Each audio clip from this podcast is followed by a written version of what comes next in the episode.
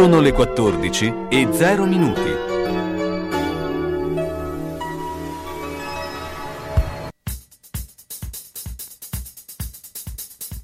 Da Radio San Luchino. Piacere Bologna.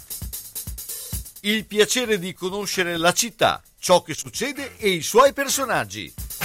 Con Carlo Orzesco e Gianluca Corradi in collaborazione con Villa Giulia, residenza per anziani a Pianoro e Fanep. Petroni Tigre!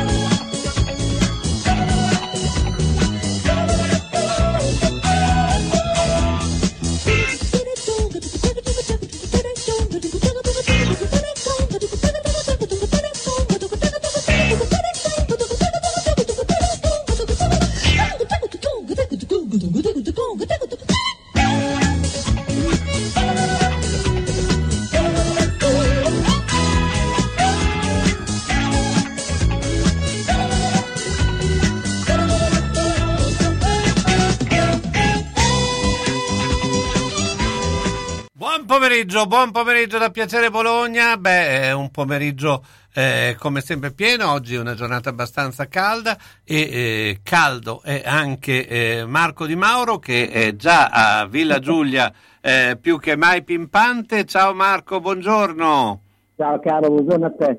Beh, insomma, eh, stiamo avvicinandoci a grandi passi verso l'estate, eh, ricordiamo eh, che insomma eh, Villa Giulia è in via Fratelli dall'Olio 2, Pianoro Vecchio, numero di telefono 051 777308, ma eh, come si sa quando eh, arriva l'estate insomma i problemi eh, soprattutto per eh, chi ha una certa età si avanzano, no? quindi quali sono i sistemi, le iniziative, che cosa si sta facendo. Tra l'altro ricordiamo che c'è anche una eh, interessante esposizione e vendita di borse fatte eh, all'interno di Villa Giulia. Quindi tanti gli argomenti, eh, raccontaci un po' eh, come è attualmente la vita su a Pianoro Vecchio. Beh, diciamo che fortunatamente la vita è per così dire ripresa, eh, c'è un'aria sicuramente più distesa. Eh, per quello che riguarda il caldo effettivamente comincia a essere un pochettino opprimente, per cui aria condizionata, per cui sali minerali, per cui tanti accorgimenti che effettivamente sono assolutamente necessari eh, non solo per eh, gli ospiti ma anche per noi effettivamente perché eh, si, si, diciamo, si, consumano tante energie per cui eh, col caldo queste cose vanno un attimo eh, diciamo cautelate. Per quello che riguarda invece scusa, la produzione ovviamente fantastica delle nostre borse eh, create eh, dagli ospiti che lavorano all'uncinetto effettivamente è un successo, un successo del poco strepitoso, veramente. Abbiamo ordine ormai da tutto il mondo. Certo, vabbè, sai, adesso... Ovviamente, ovviamente scherzo, però no, è, beh, è effettivamente più... c'è, c'è una, una, grande risposta e eh. non si sa se riusciremo a, a, tenere dietro agli ordini perché sono effettivamente molto belli, devo dire. Ecco, ricordiamo che poi tutti i ricavati eh, sì, vanno certo. in eh, eh, beneficenza, non è che sono eh, lavori che eh, hanno una, eh, diciamo una produttività reddituale. È chiaro che sono anche attività certo. che vengono fatte proprio per dare modo di eh, svolgere, di, di, soprattutto di fare attività all'interno, quindi eh, chiaramente non, non, non hanno altri scopi se come non le, quello... Come le pigotte, come i mercatini, come tante altre iniziative che effettivamente stiamo portando avanti ormai da anni. Certo, e che, sono, eh, che hanno anche una eh, duplice valenza perché poi eh, mettono, insomma, eh, eh, oltre che il discorso abilità, ma riportano anche a conoscenze che la maggior parte, quindi partiamo dall'uncinetto, da, dalle varie forme no, di, eh, che eh, insomma sono patrimonio di chi è ospite, ecco, quindi ha, ha, ha, una, ha, soprattutto valenza dal punto di vista eh, sociale tutto questo. Ecco. Sì, infatti molto orgoglioso gli ospiti perché effettivamente quando poi ci sono i complimenti su queste cose, ovviamente per una persona che è in, in, in, in una struttura dove effettivamente le, le attività mm, a cui prima si dedicava sono sicuramente eh, più, più, che eh, sono, sono veramente diventate poche. Avere eh, la possibilità di una gratificazione per il lavoro fatto è estremamente positivo, oltre al fatto fisico di eh, mantenersi diciamo, in attività. Certo, anche eh, perché eh, la, l'attività è, è, fondamentale, cioè eh, anche e poi soprattutto adesso che siamo in periodo estivo dove ovviamente le forze anche per il caldo calano, eh, non è che si può stare tutto il giorno eh, in un ambiente con l'aria condizionata, insomma bisogna anche no, eh, affrontare, no? Eh, ecco, è chiaro che il caldo infiacchisce, quindi l'attività però deve essere fatta lo stesso perché sennò eh, sì. abbiamo, abbiamo, anche la, la, la, la, fortuna di questo giardino d'inverno che veramente è, eccezionale perché alla mattina soprattutto c'è tutta una zona che rimane in ombra per cui passeggiate, eh, per cui anche i laboratori che adesso ricominceranno eh, sotto si fanno eh, con le finestre aperte, abbiamo queste porte finestre grandi per cui circola l'aria che è sicuramente anche molto più sana che un'aria condizionata, cioè, e eh, si sta veramente bene. Ecco. Ovviamente il pomeriggio diventa un pochettino più caldo, per cui a quel punto lì uno utilizza anche diciamo, i mezzi meccanici, però mh, è già molto più eh, ristretta come, come, come, spazio temporale. Diciamo. Ecco, diciamo un'altra, eh, scusa, un'altra cosa fondamentale è che nel periodo estivo è fondamentale bere. Eh, assolutamente. Ecco. L'idratazione, assolutamente, assolutamente, non si fa altro che eh, essere anche un po' insistenti con gli ospiti su questo, cioè bere, per cui si passa diverse volte a, con, eh, con, appunto biblico, anche con appunto sali minerali, con eh, succhi di frutta, qualsiasi cosa, poi anche durante l'animazione si, si, chiede se qualcuno ha sete, si cerca un attimo di, eh, non dico di forzare, ma comunque di, eh, di, incentivare questa cosa, perché è molto molto importante, cioè, l'idratazione è veramente alla base, alla base di tutto. Ecco, questo vale anche eh, all'esterno, insomma, chi eh, eh, è a contatto con anziani, eccetera, mi raccomando, eh, assolutamente, assolutamente. cerchi insomma, di eh, dare... Mantenere idratate le persone, assolutamente. Sì, e quello, quello è, è, fondamentale, insomma, non, eh, insomma, per, ah, non, solo per affrontare le, il, l'estate, ma anche perché appunto c'è una serie di problematiche di altro tipo, quindi bisogna certo. dare acqua al nostro organismo. Ma eh, inizia... sarebbe sempre buona norma, eh, bere, bisognerebbe bere due litri d'acqua al giorno, eh, ovviamente eh, è forse più, più, complicato far bere una persona anziana due litri d'acqua perché si muove molto meno però eh, cioè, più, più, uno beve sicuramente anche lontano dai pasti assolutamente sarebbe anche molto meglio e più, e più uno trae benefici. Senti, iniziative ce ne saranno? A iniziative adesso appunto si partirà eh, con il, il, laboratorio del giardino d'inverno, finalmente si riprenderà eh, eh con eh, degli ospiti a rotazione per cui i laboratori espressivi, pittorici ricominceranno e, e, io sono molto contento certo, è, è, veramente tanto che questa cosa che a cui tenevamo tantissimo è venuta un po' a mancare per, per tante ragioni, però adesso diciamo, c'è la possibilità di riprendere un po' eh, di, un, il contatto umano c'è sempre, ma questo eh, contatto diretto, cioè il eh, disegnare con voi e, e, per voi, infatti si chiama poi così il, il, il progetto, è una cosa che eh, ti, ti, ti, rende veramente partecipe eh, alla vita degli ospiti perché si ha un rapporto molto più diretto, innanzitutto essendo seduti intorno a un tavolo eh, è più conviviale la cosa che parlare davanti a una, eh, come si dice, a una platea, se così si può dire. Per cui, e questo serve soprattutto per quegli ospiti che hanno più difficoltà, perché diciamo per le persone che hanno ancora comunque eh, delle, delle risorse è più semplice, cioè è più semplice apprezzare eh, un film anziché uno spettacolo, eh, mentre con altre persone devi avere proprio un rapporto umano più diretto per poter entrare in sintonia. Certo. Marco, io ti ringrazio, ricordo Villa Giulia, via Fratelli dall'Olio eh, 2 a Pianoro Vecchio, numero di telefono 051 777 308. Marco Di Mauro, ciao, buona giornata. Ciao caro, buona giornata anche a te. Sugar Viaggi, per le mete più affascinanti e le proposte più interessanti per un viaggio di gruppo in tutta sicurezza nei luoghi più belli del mondo.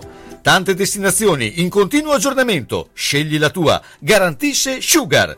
Gli uffici in via Rivereno 75A, Bologna, sono aperti da lunedì e venerdì, dalle 9.30 alle 12.30 in completa sicurezza.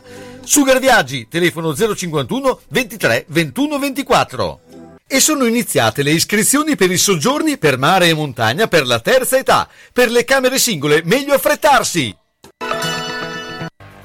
Hai ho bisogno di un frap, che il. Beh, ma c'è Ferioli, dal 1977 costruisce cancelli, inferriate, recinzioni Deor Carporta, ripara e sostituisce serrande e portoni con uno staff dedicato all'automazione e assistenza dei cancelli. In casa vostra, per il sopralluogo ed un eventuale montaggio, vengono solo i due titolari. Che in indialat! Sono precise e puntuali e in caso di ritardo nella consegna si autoapplicano una penale dell'1%. Ferioli è a Crevalcore, con ampia esposizione. Chiama lo 051 98 53 00 www.eurofabbro.com Ferioli, da 40 anni con la volontà faire.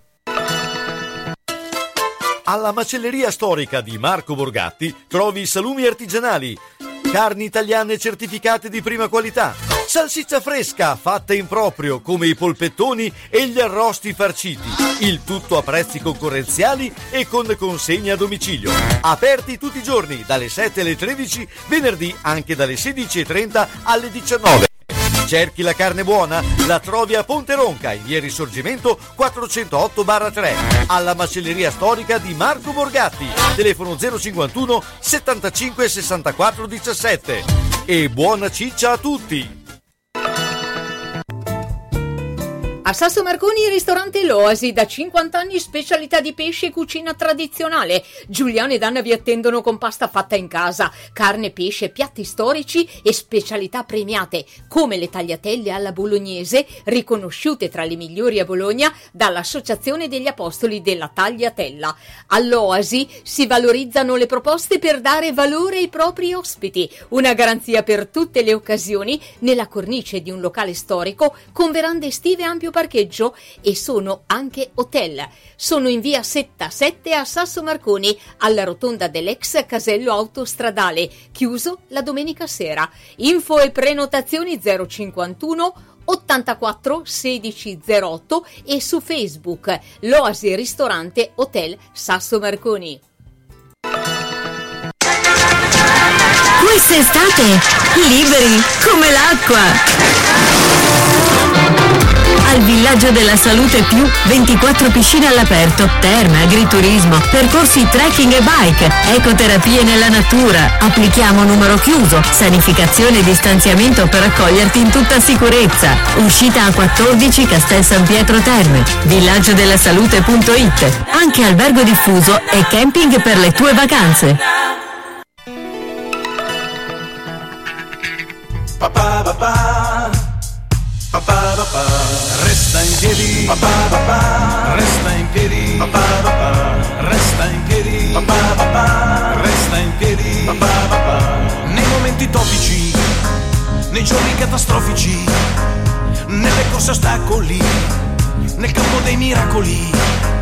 Resta in piedi, papà, papà, resta in piedi, papà, papà, nelle solitudini, nelle moltitudini, nelle sabbie mobili, su superfici stabili, sull'orizzonte in bilico, cercando un equilibrio psichico, ai terremoti impavido, cadendo da uno scivolo, resta in piedi, papà, papà, resta in piedi, resta in piedi, papà, papà, resta in piedi, quando i piedi ballano, piedi cantano, senti tutto il mondo lì, sotto ai piedi, anche quando inciampano, perché te li pestano, quando ti sgambettano, resta in piedi, resta in piedi, papà, papà, resta in piedi, papà, papà, resta in piedi, papà, papà, resta in piedi, papà, papà, molti sai li piegano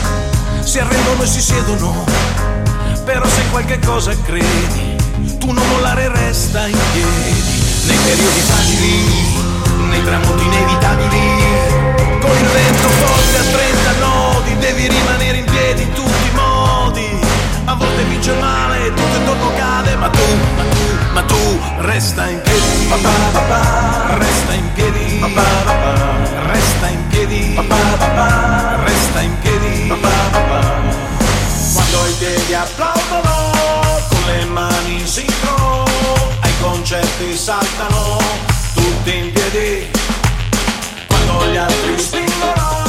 Resta in piedi eh, l'ultimo brano appena uscito di eh, Gatto Panceri, eh, che tra l'altro eh, ha mandato. Invece noi adesso andiamo a parlare con eh, Jacopo Rubbi. Eh, beh, intanto ciao Jacopo, buongiorno.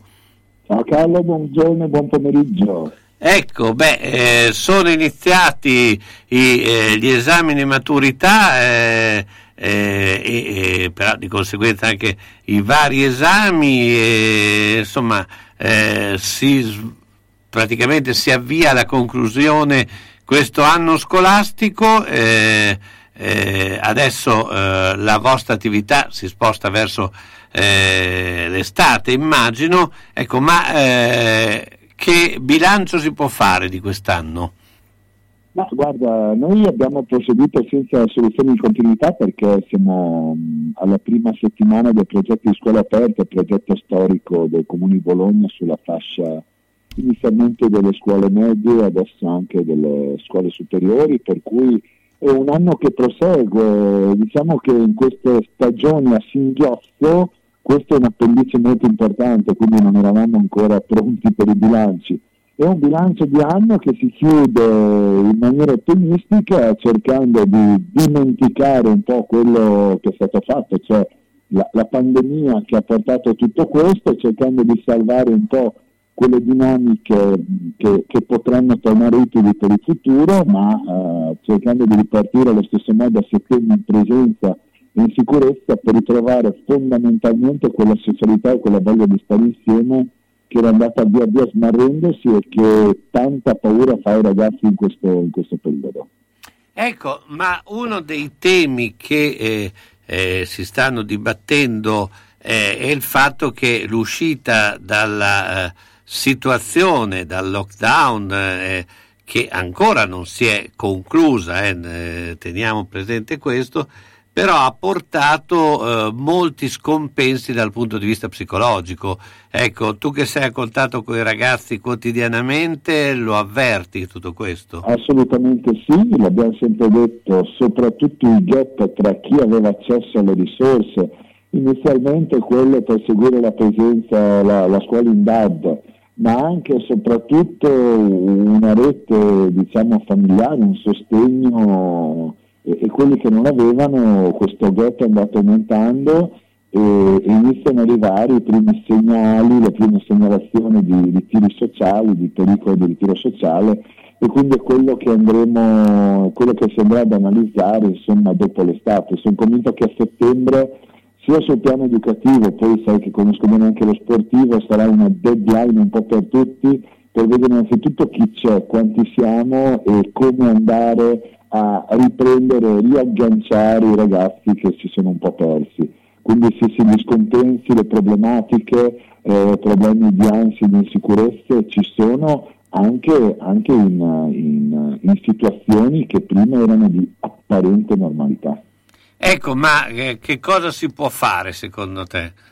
Perché... Domanda, eh. Sicuramente una progettazione organica, una progettazione ad hoc, sicuramente una, un aggancio individuale nel caso di ritiri sociali o rischio di ritiro sociale perché va trattato il caso con estrema delicatezza ed estrema competenza. Quindi quando hai un uh, ritiro sociale devi, devi andare dentro per cercare di portarlo fuori in una situazione che sia eh, di sicurezza per i ragazzi e poi dopo reinserirlo in, in piccoli gruppi e man mano in quella che è appunto la socialità e la convivialità, perché no, eh, secondo quello che è l'aspetto relazionale dei ragazzi, ma anche l'aspetto ludico ricreativo. Ecco, ma eh, tu come lo, eh, te, come lo, lo pensi che ci sia stato, cioè il fatto di essere chiusi all'interno della propria stanza, cioè è un senso di protezione secondo te questo? Sì, eh... è, è, è, quello che gli psicologi chiamano no, l'effetto capanna post pandemia o post lockdown più che post pandemia.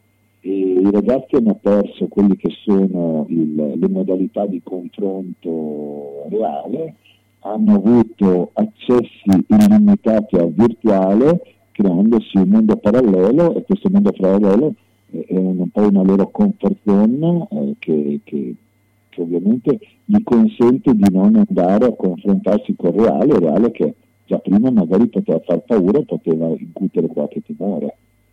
Ecco, ma eh, in quanti eh, credono veramente di vivere in questo mondo, eh, diciamo, eh, virtuale? Tu che hai contatto ma... con i ragazzi? Ma no, sui ragazzi tanti, adesso non te li so quantificare, però cioè, cioè, il, virtuale, il, la mancanza di confronto eh, ha implementato questo virtuale, ognuno il virtuale se l'è creato un po' a propria immagine e somiglianza, per cui ragazzi tanti, ma possiamo fare lo stesso discorso anche sugli adulti, cioè ritrovare eh, i ritmi, eh, quello che si faceva prima è difficile, un po' fa paura, voglio dire, adesso si parla tanto di zona bianca, ma eh, alzi la mano chi pensa che anche i più giovani alle 10 di sera o mezzanotte non sembra le 6 di mattina del pre-pandemia, voglio dire, quindi ci sono dei ritmi e anche delle, delle modalità di confronto che saranno difficili da, da ristabilire. O si ristabiliranno con un equilibrio diverso. Certo, beh, quello è, è, è vero, ma eh, senti, invece per l'estate, insomma, voi continuate, invece a livello sportivo, eh, come eh, verranno organizzate le, le, le, le società? Perché eh, in tanti, come si sono fermati con la scuola, si sono fermati anche con, la, con lo sport, no? Ma adesso con grandi sacrifici si tenta sicuramente di continuare per giugno o per luglio perché si è detto siamo stati fermi o si è proceduto a singhiozzo sino ad adesso, quindi è inutile fermarsi per l'estate, anche per dare un'opportunità ai ragazzi, eh, io parlo in questo caso dei senior ma anche il settore giovanile, di poter proseguire un'attività perché non è così scontato, cioè a metà giugno pam si parte per le vacanze e si riparte a settembre. Eh, mm. non tutti siamo messi così, per cui l'attività sportiva, tra l'altro con l'avvento della Tena Bianca, il, tutto il confronto tra le varie squadre è più semplice e quindi si sta provando a ripartire, quindi ti, ti do l'esempio nostro di Formigine che a livello segno il sabato 19 abbiamo organizzato in fretta e furia un torneo di rugby 7 con quattro squadre eh, a pomeriggio quindi sarà mh, al di là dell'aspetto agonistico sarà bello ritrovarsi in campo, sarà bello ritrovare lo spogliatoio, sarà bello ritrovare i prepartita, le maglie dello stesso colore, insomma un po' la competizione. Vedo che i ragazzi lo stanno aspettando con, con, grande, con grande emozione. Ecco, quindi insomma eh, si annuncia un'estate comunque eh, di attività, di movimento, di, soprattutto di socializzazione. Ecco, questo per... Bisogna, bisogna, senza abbassare la guardia, di socializzazione in ambienti protetti e anche in ambienti magari meno protetti come può essere quello de, de, de, dello stare all'aperto, all'aperitivo, anziché nei centri, anziché nelle vie pedonali ma comunque in situazioni che devono essere strutturate. Ecco, adesso c'è un po' aria di rompete le righe, ma forse le righe adesso non bisogna rompere, bisogna compattarsi ancora un attimino, poi davvero la luce sembra vedersi adesso. Certo, Jacopo io ti ringrazio, tanto buon lavoro per quest'estate, ma ci sentiremo sabato, eh, mercoledì prossimo. Jacopo Rubi, ciao, buona giornata. Salve signor Pietro! Stavo inseguendo l'amante di mia moglie. Ha messo la freccia a destra e ha svoltato a sinistra. Io invece ero inseguito dal cornuto. Mi si è incastrata la freccia e, e adesso, adesso siamo qua. Quindi... Nettuno Agenzia Onoranze Funebri, disponibile 24 ore su 24 con uffici a Borgo Panigale e a Zola Predosa. Azienda convenzionata per servizi di cremazione e cerimonie funebri. Per informazioni preventivi Nettuno Agenzia Onoranze Funebri 051 400 131. Chi ha un'attività commerciale lo sa, niente è facile. Io però mi affido a Viva lo Sconto per incrementare gli affari eliminare i giorni di bassa affluenza e stabilizzare i flussi di cassa. Viva lo sconto è un carnet di offerte e promozioni al pubblico che ti arriva direttamente a casa con la guida del tuo quartiere. La promo guida. Scegli tu cosa e quando promuovere e incassi direttamente dai clienti, senza intermediari e senza provvigioni da pagare. Viva lo sconto di promo guida è il modo migliore per promuoversi. Fai come me. Fallo anche tu. Info allo 051 32 04 24. hai l'avanfata! Dal 27 giugno al 9 settembre nel cortile d'onore di Palazzo d'Accursio, Burattini a Bologna con Volfango, con la direzione artistica del burattinaio Riccardo Pazzaglia, che festeggerà con voi il suo trentennale di carriera. Fagiolino e Sganapino vi aspettano in sicurezza con imperdibili spettacoli. Per saperne di più, burattiniabologna.it Centro polivalente Lolli Auto, autorizzato Opel. Dal 1969 il punto di riferimento sicuro per l'auto. Esposizione e vendita di tutte le marche, nuove e usate, auto, fuoristrada, veicoli commerciali e scooter. A Zola Predosa, via Dozza 90. Centro polivalente Lolli Auto, officina, carrozzeria, elettrauto, gommista, con personale specializzato che prima ti ascolta, poi risolve ogni problema. Lolli Auto, telefono 051 75 86 150.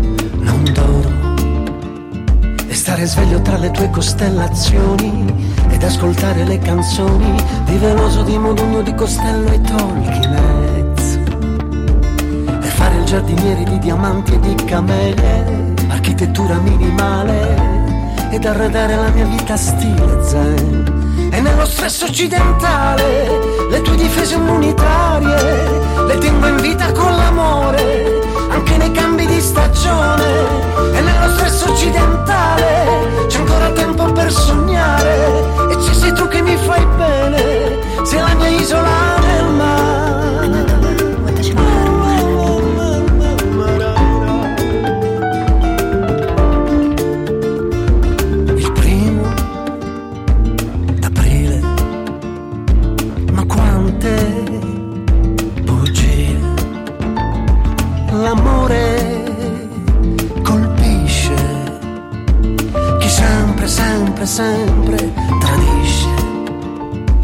Diventare un pesce rosso con le ali per non sentirmi in alto mare.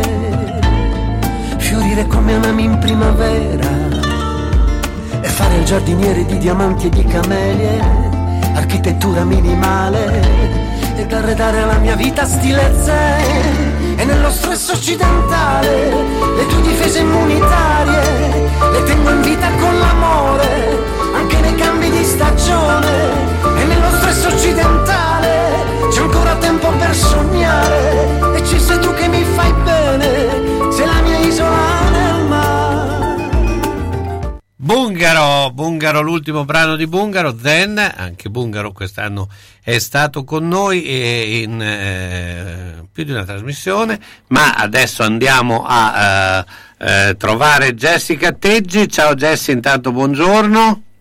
Ciao, buongiorno a tutti. Intanto c'è già una domanda che eh, mi viene fatta attraverso Whatsapp, dice uno dei problemi legati alla mancata accensione o altro spegnimento del motore è lo sterzo praticamente bloccato che impedisce ogni posizionamento dell'auto. Eh, ti chiede dei consigli su questo. Eh, era un po' evidentemente il tema che già avevamo eh, affrontato la scorsa settimana, no? Sì, assolutamente, anzi volevo proprio dare qualche eh, chicca in più di aiuto più che altro, perché come abbiamo un pochettino anticipato, non siamo tutti dei super tecnici esperti, ma soprattutto quando ci capita, come diciamo spesso, no? eh, ci capita sempre di momenti magari un pochettino più frenetici, secondo me ci sono piccole cose che ci possono aiutare, eh, in quei momenti ci possono aiutare ad affrontare il più velocemente possibile nel migliore dei modi la situazione. Allora, questo è verissimo, questo rientra un pochettino nella categoria anche di quelle vetture, come le vetture con il cambio automatico, che diceva infatti lo scorso settimana Gianluca, dopo col cambio automatico non si può più fare neanche quello che una volta era la macchina, la, la spinta della macchina, no? Certo. Anzi, per, per andare a chiudere l'argomento cambio automatico, proprio soprattutto sulle macchine di ultima generazione, il, il, il, il problema della batteria proprio per andare a bloccare il cambio automatico perché la macchina va in protezione. Lo stesso è un pochettino la stessa cosa, cioè la macchina va a sentire che le viene a mancare la forza, l'apporto della batteria e quindi si va praticamente a proteggere. ok? Mm, quello che ci tenevo a dire, in particolar modo a tutti gli ascoltatori, se sei d'accordo con me Sì. Carlo, andrei a fare un piccolo inciso anche su come doversi comportare nel momento in cui non mi dovesse andare in moto la macchina e però magari ho a disposizione un booster o se non ho un booster i cavi e un'altra macchina che mi può aiutare a dare la carica per mettere in moto la mia macchina. Eh, ovviamente nel momento in cui si dovesse bloccare lo sterzo dipende molto eh, come si è bloccata la macchina, dove si è bloccata la macchina. Mi sentite? Sì, sì. Ok, ok. Eh, quello che è il consiglio nel momento in cui, visto che comunque non si riesce a forzare lo sterzo, è di lasciare, se possibile ovviamente, a seconda di dove la macchina, di dove la macchina si, sia, si sia fermata, di lasciare ferma la nostra macchina e di andarsi a posizionare quindi con un'altra vettura in modo da poter metterla in moto con i cavi, oppure usufruire di un booster se ne ho la possibilità, oppure ancora se fate tutte queste prove e non sono riuscite a risolvere il problema, ricordiamoci che uno dei consigli importanti che diamo sempre è quello di verificare se nella nostra polizza assicurativa, quindi quella dove abbiamo la, la responsabilità civile anche, di avere sempre l'assistenza stradale. Su questo punto ci torno sempre volentieri, anche stavolta magari sembra che mi possa ripetere, perché tante volte quando si compra una macchina nuova, allora il soccorso stradale con la casa madre, ma scaduta la garanzia scade anche il servizio del soccorso stradale. È una di quelle cose che secondo me diventa sempre importante controllare di avere e di tenere anche il numero a portata di mano.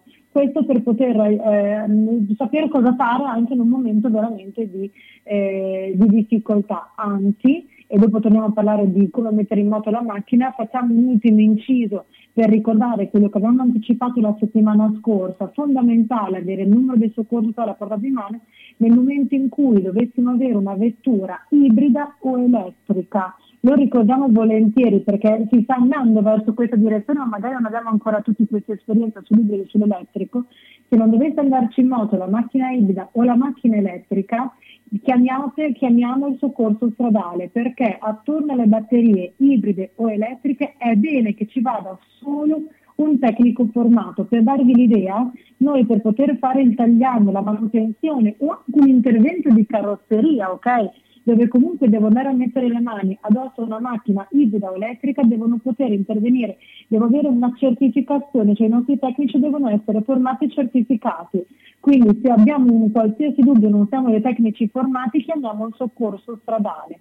È fondamentale per chiudere questo argomento, mi raccomando, con vetture ibride vetture elettriche, facciamo sempre, sempre la manutenzione ordinaria, quella che è annuale o al compimento dei chilometri se sono uno che gira un pochettino di più, perché è fondamentale mantenere sotto controllo le batterie, perché non è come quando eh, mi è parita la batteria della mia macchina a scoppio, no, l'intervento e soprattutto anche dal punto di vista economico è molto differente.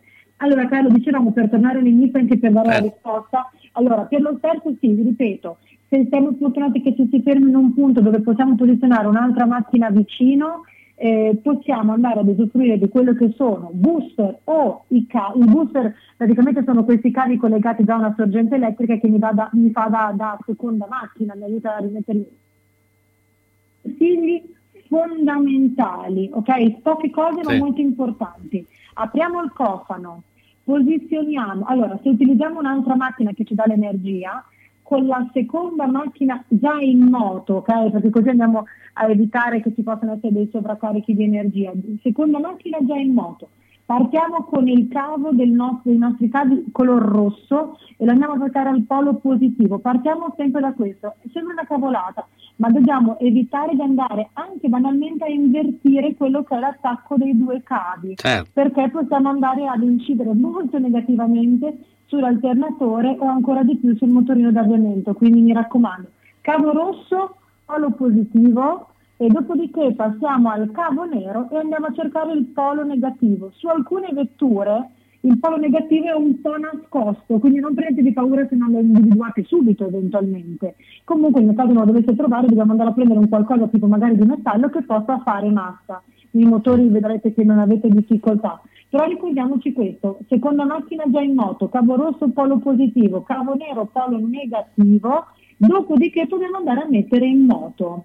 Eh, un'altra cosa che possiamo dire, mettiamo che la macchina se si sia fermata nel nostro garage non riesco ad metterla in moto, tranquilli, questo è proprio uno di quei casi dove possiamo affidarci o alla nostra officina di fiducia al soccorso stradale perché anche quando la macchina fosse in una posizione poco eh, comoda, ci sono sempre i modi per poter mettere in moto la macchina e poi dopo ripartire. Sono piccole info utili, ma che ci possono in quel momento eh, dare una mano queste. Certo, vabbè, questo è, è, è, molto importante.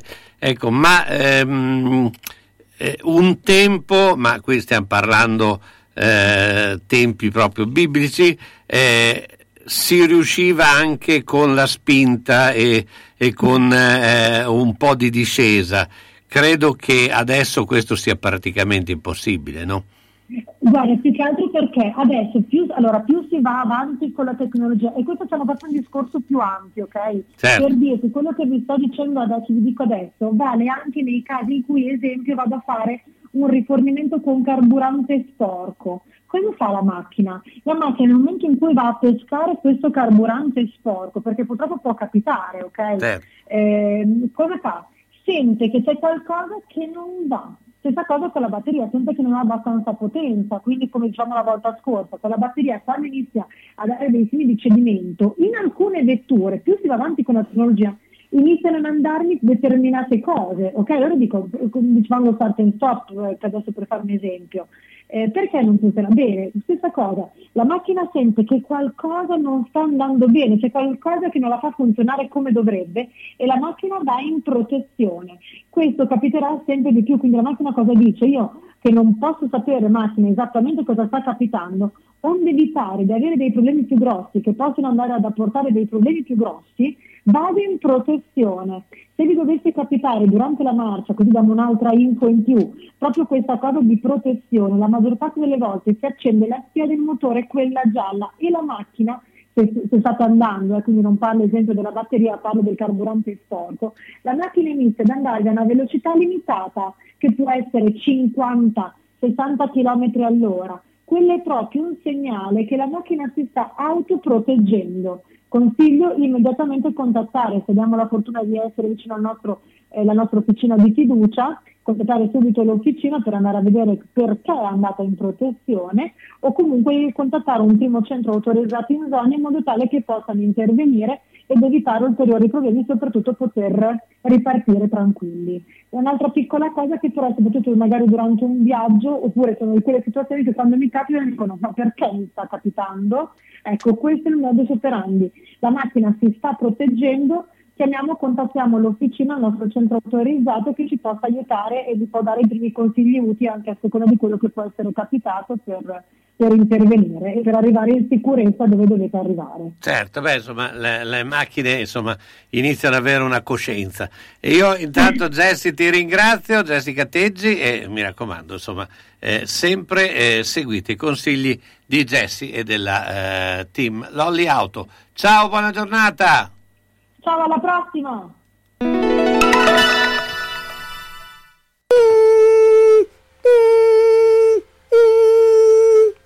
Ma cos'è? Sono le zanzare che piangono, non passano brisa?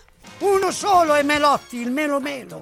Serramenti, infissi, finestre in PVC, porte blindate e i leder stand for. Via Emile Ponente 252 Quinto, telefono 3109 44. Sono in tanti? Uno solo è il Melo Melo. Melotti! Ahimè Ciccio, purtroppo hai una parte di te che non si muove.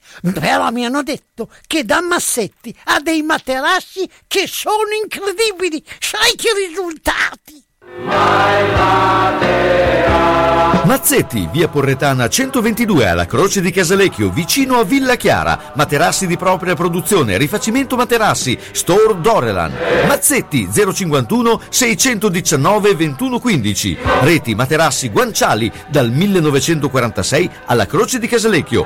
Mazzetti, il riposo migliore. E in questo periodo sconti su tutto!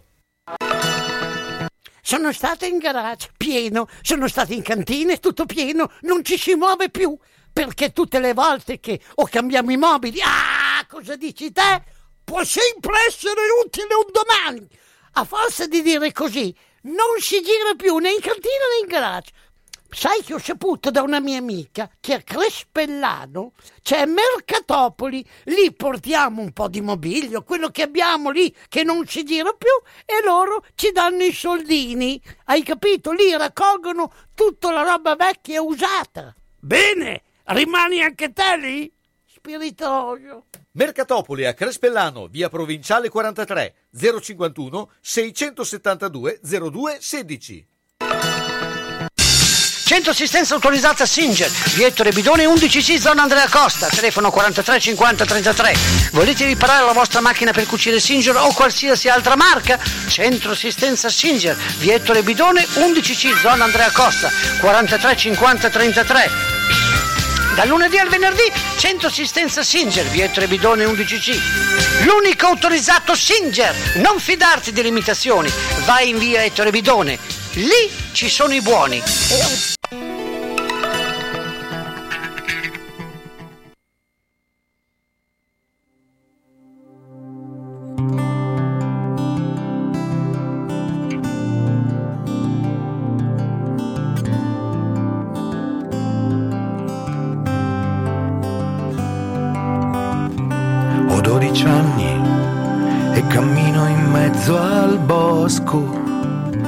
Non so che fare, se i miei non li conosco. Cammino da solo e intanto ascolto il vento. Quando sono stanco, chiudo gli occhi e mi addormento. E tutto quanto mi appare diverso perfino il tempo a volte tempo perso. E tutto quanto mi appare diverso, perfino il tempo a volte tempo perso.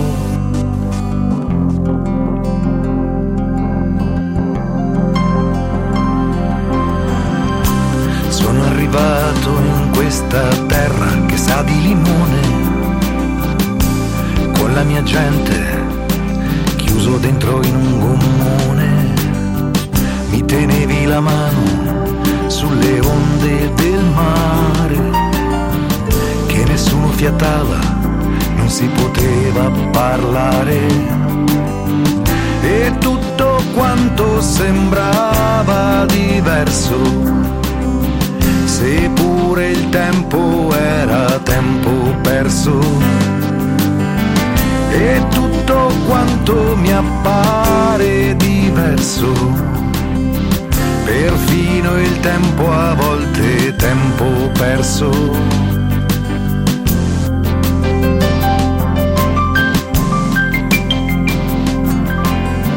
Sono un vecchio operaio che controlla il motore di un'azienda speciale che produce dolore c'è mio figlio che cresce e vorrebbe studiare, mentre questo motore incomincia a scoppiare. E tutto quanto mi sembrava diverso, anche il tempo adesso è tempo perso. Tempo perso, beh, il ricordo di Goran Kuzmina, che è un amico che ci ha lasciato, un grande eh, cantante, un grande musicista, ma eh, eh, beh, introduce anche l'argomento, questo brano, perché abbiamo un ospite eh, che ci fa veramente molto piacere ed è l'attrice, autrice in questo caso, Tiziana Di Masi. Intanto buongiorno Tiziana. Buongiorno a voi, ben trovati. Allora, Tiziana, beh, eh, eh, hai presentato un libro, eh, eh l'hai presentato eh, in zona montagnola, un libro molto particolare, eh, è un po' frutto anche di tante tue esperienze, parla di volontariato e insomma raccontaci un po' questo, questa cosa, questo eh, hashtag, mettiamo così, io siamo. Esatto, esatto. Il titolo, il titolo della, del libro è proprio hashtag io siamo. E dicono, ma cos'è sta roba l'hashtag? Quelli meno esperti di Instagram. Vabbè, al di là del, del cancelletto, è un inno alla condivisione. Io siamo è una, un libro, una, diviso in 12, 12 storie di volontari per dare finalmente voce a questo esercito silenzioso del bene, che in Italia conta ben 6 milioni e mezzo di persone ed è l'esercito di volontari. Quindi in questi lunghi quattro anni, perché io siamo prima che libro, eh, è, sta, è, stato ed è ancora uno spettacolo teatrale che ha girato tutta l'Italia ed è diventato da, da un mesetto, eh, per edizioni San Paolo è uscito il libro che racconta proprio, sceglie 12 storie raccolte appunto tutta Italia da nord a sud che inquadrano la bellezza dell'impegnarsi per gli altri, dandogli un preciso significato. Perché uno dovrebbe fare volontariato? Perché dovrebbe gratuitamente mettere il proprio tempo no? e eh, la propria vita a servizio di un altro? Perché è un progetto di felicità.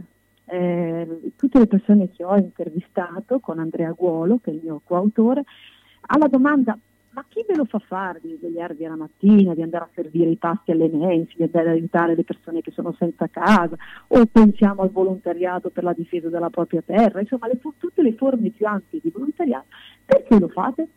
A questa domanda tutti i volontari ci hanno sempre risposto perché fare volontariato ci rende felici. E di questi tempi penso che la felicità sia davvero rara e preziosa, forse un miraggio, invece qui c'è proprio una costruzione, come raccontiamo nel libro, in maniera molto pratica e non teorica, è il passaggio dal mettere solo se stessi al centro della propria vita a spostare lo sguardo e passare dall'io al noi. Ecco, eh, tra l'altro eh, beh, insomma, c'è anche un aspetto pratico perché siamo ancora in attesa di una legge eh, vera, cioè una legge eh, sul volontariato, perché eh, è, è, vero quello che dici, cioè c'è eh, questo aspetto, ma c'è anche un aspetto che deve essere anche tutela del volontario, perché il volontario ormai è diventato un elemento essenziale per la nostra società, visto che eh, eh, ci si appoggia molto sul mondo del volontariato, no? Certo, il volontariato sopperisce a tantissime mancanze, però ecco, lo fa in maniera non rivendicativa. Ecco, la cosa che mi ha che mi ha sorpreso anche, devo dire che mi ha spinto anche a scrivere questo libro, perché finalmente ho incontrato persone che eh, si rendono conto di quello che va male nel nostro paese, ma invece che ricorrere nella solita arma della lamentela, si rimboccano le maniche e fanno la loro parte. Rispondono a quella famosa domanda che è una domanda molto scomoda, penso, per ciascuno di noi, che io spesso mi faccio, perché ogni cosa che scrivo o che porto in teatro nasce poi sempre dalla, anche da, dal guardarmi dentro no? e dal capire quali sono i miei limiti. E la domanda è, bene, questa cosa non procede come vorrei, che cosa posso fare io per poterla cambiare? Dal basso, nel mio piccolo, con, con, i miei mezzi. Certo, se uno potesse avere la bacchetta magica e potesse far sparire da un momento all'altro tutti i mali del mondo, ne avrebbe, come dire, certo. ne avrebbe da fare. E invece il volontario è una persona che, come dire, ci, che, ha, che ha capito che può fare qualcosa e nel suo piccolo fa come dire, un grande progetto che è quello proprio di dedicare il proprio tempo a, agli altri, pensiamo anche durante il Covid, io racconto anche tutte le storie dei volontari che non si sono fermati nemmeno durante la pandemia, che hanno, che, che hanno lavorato ogni giorno, chi non poteva fare visite a casa faceva telefonate per stare vicino semmai a persone che si sentivano particolarmente sole o alla consegna dei pacchi alimentari, della spesa a casa per chi non poteva uscire di casa, insomma un volontariato davvero molto attivo e che non ha mai risentito di un buonismo, non si fa volontariato per essere buoni, si fa volontariato perché si capisce che è una visione di futuro, futuro quella certo. che viene messa in atto. Ecco, ma eh, come eh, avete selezionato queste storie? Eh, rapp- cos- rappresentano un'Italia che va dal nord al sud, vedo nella copertina, no? Esattamente, infatti la copertina del libro, che è la si nota, eh, l'abbiamo fatta al contrario dei volontari che non vogliono mai parlare di loro ed essere sempre nell'anonimato, ho detto ecco, finalmente vi do voce e faccio una copertina che è quella del libro che rappresenta tutta l'Italia e per ogni regione, ad ogni regione corrisponde una virtù del volontariato e una virtù dell'umanità. Come le abbiamo selezionate? È stato un duro lavoro, una dura, una ardua scelta perché eh, cioè noi in questi anni, e Andrea Guolo, in questi anni abbiamo raccolto tantissime storie, già dallo spettacolo, poi soprattutto anche durante questo periodo di pandemia.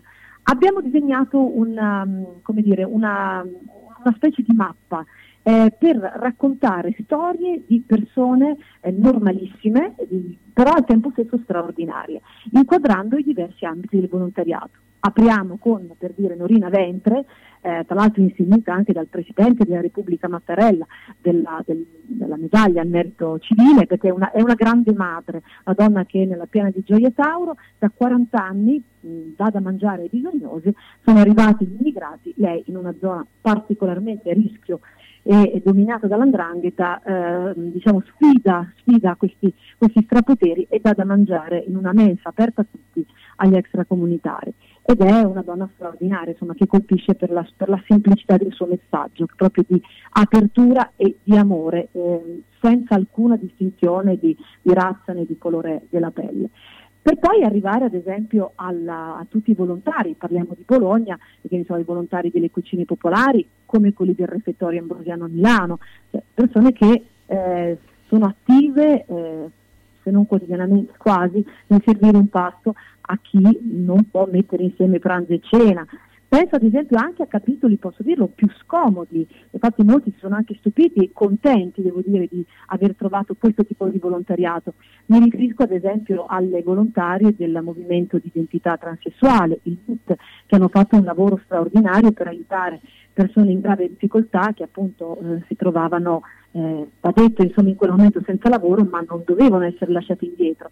Non è un caso che il Papa durante questa, questa pandemia abbia mandato il proprio limosiniere proprio ad aiutare Sì. persone trans che sono sempre considerate le ultime della ruote del carro. Invece abbiamo parlato anche del loro volontariato, come ad esempio di, del- di diverse associazioni, da Auder a Caritas, all'Antoniano qui, qui a Bologna, ci sono bellissime, bellissime storie. E un'altra finisce, poi che chiude i 12 capitoli, racconta ad esempio dei volontari dentro il carcere di Padova. Una storia molto molto bella, sono volontari che hanno a che fare con persone che tutti, sostanzialmente, tutti, che la maggior parte della- degli italiani vorrebbe vedere vuol dire, marcire in carcere. Parliamo di pluri ergastolani e pluri omicidi, quindi fare volontariato in un carcere come quello di Padova con nomi veramente agghiaccianti come possono essere Donato Bilancia, quindi famoso pluriomicida, sicuramente ecco inquieta. Che cosa fanno questi volontari? Mm, appunto, scevri di qualunque buonismo, c- cercano di eh, indirizzare questi carcerati alla, alla visione di una vita diversa, danno loro delle possibilità attraverso il confronto, attraverso percorsi eh, di rieducazione, attraverso ad esempio una famosa pasticceria che eh, non- eh, come dire, il Papa quando va a Natale mangia il panettone mangia quello di questa pasticceria che è la pasticceria Giotto e che è proprio gestita, gestita dove a lavorare sono proprio i carcerati del, della- del carcere di Padova. Quindi insomma diciamo che è tutta opera da 30 anni a Padova di volontari che hanno scommesso sulla possibilità della rinascita di persone che sono, come dire, veramente non solo ai margini, ma proprio, come dire, hanno fatto errori nella propria vita che potrebbero Sì. eh, essere assolutamente imperdonabili, ma si investe su una rinascita, dando la possibilità a queste persone di crearsi una nuova vita. Beh, insomma, è molto interessante. Beh, avremo modo di parlarne ancora se ne hai eh, voglia. Eh, ricorda anche dove si trova il libro, eh, chi volesse eh, appunto eh, consultarlo, comprarlo. eh. Certo, certo, certo. Allora il libro lo trovate in tutte le librerie, appunto Io siamo, edizioni San Paolo, per andare sul sicuro eh, di certo lo trovate in via Altabella dalla libreria delle, delle Paoline e poi comunque anche in tantissimi altri, in tantissime altre librerie. E poi ora stiamo partendo con il nostro book tour eh, e quindi dal 26 di maggio in verità è iniziato, ora ce ne andiamo al sud e ovunque faremo presentazioni dalla Puglia alla Sicilia alla Calabria e lì ovviamente chi vorrà acquistare il libro durante le presentazioni sui miei social ci sono tutte le date che stanno emergendo oh, mentre eh, avrai anche degli spettacoli, se riprenderai anche l'attività eh, di spettacoli, oltre Io che mi, auguro, mi auguro presto, ora appunto impegnati nel book tour, eh, diciamo che la priorità è proprio dare, dare voce alla, presentazione di, di- di questo libro e poi dalla- dall'autunno certamente con la riapertura dei teatri che hanno già riaperto, però diciamo che d'estate è un po' più Sì, un po' più complesso, si pro- proble- all'aperto. problematico. Io ti ringrazio molto, eh, Tiziana Di Masi. Ciao, buona giornata. Grazie, buona giornata, salve. grazie. Una mia amica è stata nel paese dove si mangia più frutta. Dove? A Macedonia. A proposito, non vedo più la signora Arancia fare la spesa. Ah, per forza, mandarino. Ortofrutta Vasta. Via Saragossa 91A. Telefono 051 64 46 426. Frutta, verdura e primizie di alta qualità. Vasta è un bolognese. E si sa, noi bolognesi non scherziamo, eh? Eh, frutta basta, se vuoi star bene. Sono stata in garage, pieno, sono stata in cantina, tutto pieno, non ci si muove più, perché tutte le volte che o cambiamo i mobili, ah, cosa dici te? Può sempre essere utile un domani. A forza di dire così, non si gira più né in cantina né in garage. Sai che ho saputo da una mia amica che a Crespellano c'è Mercatopoli, lì portiamo un po' di mobilio, quello che abbiamo lì che non si gira più e loro ci danno i soldini. Hai capito? Lì raccolgono tutta la roba vecchia e usata. Bene, rimani anche te lì? Spiritoso. Mercatopoli a Crespellano, via Provinciale 43, 051 672 02 16. Ma cosa stanno facendo? La pubblicità con l'uccellino di Mammarina, Crescentina e Tigelle della Salute. Ma lui non sta mai zitto. Eh, dipende dall'età. L'uccellino quando è giovane cinguetta spesso, poi... Eh. Finito lo spot, fanno la doccia e vengono da Mammarina. Via Risorgimento 53, telefono 338 123 1844. Aperto tutte le sere tranne il mercoledì, la domenica a mezzogiorno e il sabato a mezzogiorno solo su prenotazione. Noi ci siamo e voi?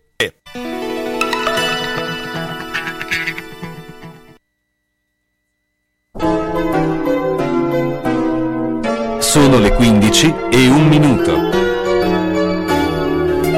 Ben ben, guarda la mia casa. Devo rifare tutto, l'impianto elettrico, quello idraulico. Devo aggiustare i muri e imbiancarli e non posso farlo da solo. Devo rivolgermi a un'azienda seria e onesta. Ma perché ti preoccupi? C'è Ciaccio Casa. Pensano a tutto loro, dalle pratiche amministrative alla gestione del cantiere, risolvendo tutti i problemi del tuo appartamento, del tuo ufficio, del luogo dove necessita la loro attività. Con Ciaccio non ci sono problemi e se ci sono te li risolve. Ciaccio Casa, telefono 051 615 1301. Ma perché non ci ho pensato prima?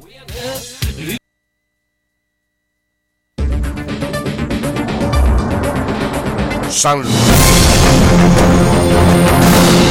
Buon pomeriggio dalla redazione. È iniziato a Ginevra il primo summit tra Joe Biden e Vladimir Putin che dovrebbe durare 4-5 ore prima delle due conferenze stampa separate. Si parte con un incontro tra i due leader accompagnati dai rispettivi ministri degli esteri. Ci sono molte questioni che si sono accumulate. Spero che il nostro incontro oggi sia produttivo, ha detto Putin. Sempre meglio incontrarsi faccia a faccia, ha risposto Biden. Ottimismo sul fronte pandemico da parte del ministro della Salute Speranza che ribadisce con tutta probabilità da venerdì avremo il 99% del paese in zona bianca. Tuttavia chiarisce servono ancora grandissima attenzione e lavoro costante da tutti i punti di vista per essere attrezzati e organizzati in una fase che è ancora di battaglia aperta. Ti prego fatti sentire torna a casa stiamo morendo. Sarebbe questo il testo di un sms trappola che Nasia Shazin avrebbe scritto alla figlia Samana Bass quando quest'ultima era in una comunità protetta per indurla a tornare a casa. Lo riporta oggi la Gazzetta di Reggio. La madre della ragazza è indagata assieme al padre, entrambi latitanti in Pakistan, per omicidio premeditato in concorso insieme allo zio esecutore materiale del delitto e ai due cugini di cui uno solo è in carcere a Reggio Emilia dopo essere stato fermato in Francia il 28 maggio scorso mentre tentava di raggiungere la Spagna. Un compleanno amaro, il secondo in carcere per Patrick Zaki che oggi compie 30 anni. Lo studente egiziano dell'Università Alma Mater di Bologna da febbraio dello scorso anno è rinchiuso in una cella di Tora, alla periferia del Cairo, senza processo. Oggi Patrick Zacchi compie 30 anni nel carcere di Tora, uno dei più crudeli al mondo. La sua colpa? Aver difeso i diritti umani, scrive su Twitter Amnesty Italia, mentre il segretario del Partito Democratico, Enrico Letta, chiede al governo di applicare l'indicazione unanime del Parlamento e dargli la cittadinanza. La povertà assoluta nel 2020 ha riguardato oltre 1,3 milioni di minori, con una percentuale del 13,5% a fronte del 9,4% degli individui in generale a livello nazionale. Lo rileva l'Istat sottolineando che per i bambini e i ragazzi il tasso di povertà assoluta è cresciuto di oltre due punti rispetto al 2019, anno in cui le condizioni dei minori sono peggiorate a livello nazionale dall'11,4% al 13,5%. Dopo l'ottimo esordio contro la Turchia, la nazionale italiana affronta questa sera alle 21 la Svizzera nella seconda giornata di Euro 2020, sapendo che con un successo arriverebbe la qualificazione in anticipo agli ottavi di finale. Dalle 15 in campo Finlandia-Russia, alle 18 Turchia-Galles. E per ora è tutto, a più tardi.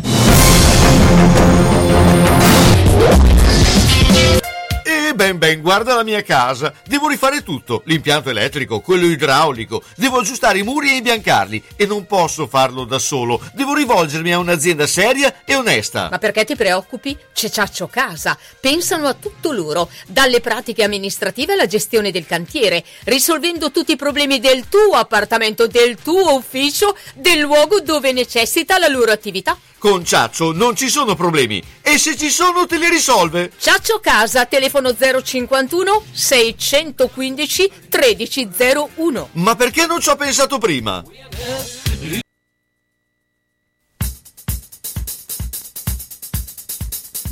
Da Radio San Luchino. Piacere Bologna. Il piacere di conoscere la città, ciò che succede e i suoi personaggi. Con Carlo Orzesco e Gianluca Corradi. In collaborazione con Villa Giulia, residenza per anziani a Pianoro. E Fanep. Petroni Tigre!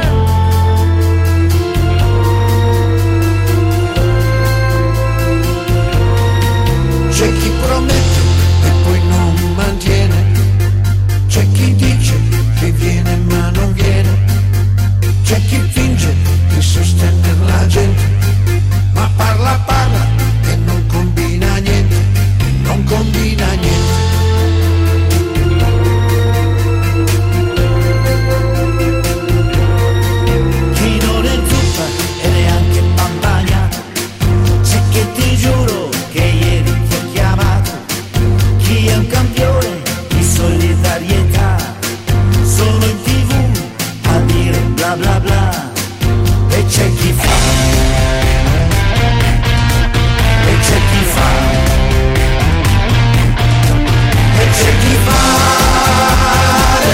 C'è chi fa NEP? Beh, oggi abbiamo il piacere di avere una mammissima, chiamiamola così, Federica Bassi. Ciao Federica, buongiorno. Ciao Carlo, buongiorno. Ecco, non so se il- l'appellativo mammissima ti va bene, però eh, insomma eh, tu eh, insomma, sei eh, arrivata in Fanep, eh, eh, hai conosciuto anche per questo motivo, no? Eh sì, ma mi mi piace, mi prendo, mi prendo, dai. Aspetta che ti chiedo un attimo di eh, spostarti, anzi eh, perché ti sento malino, probabilmente ho sbagliato io a, a chiamarti. Sì, però intanto eh, se- eh, allora facciamo così, ti richiamo un attimo e intanto risentiamo un secondo il, il brano di Fanep. c'è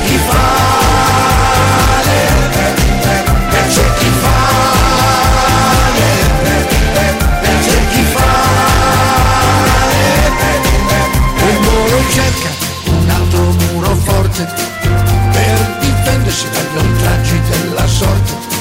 Se hai bisogno di una spalla che ti possa consolare, se c'è c'è e su quella puoi contare, c'è chi fa. e c'è chi fa. E c'è chi fa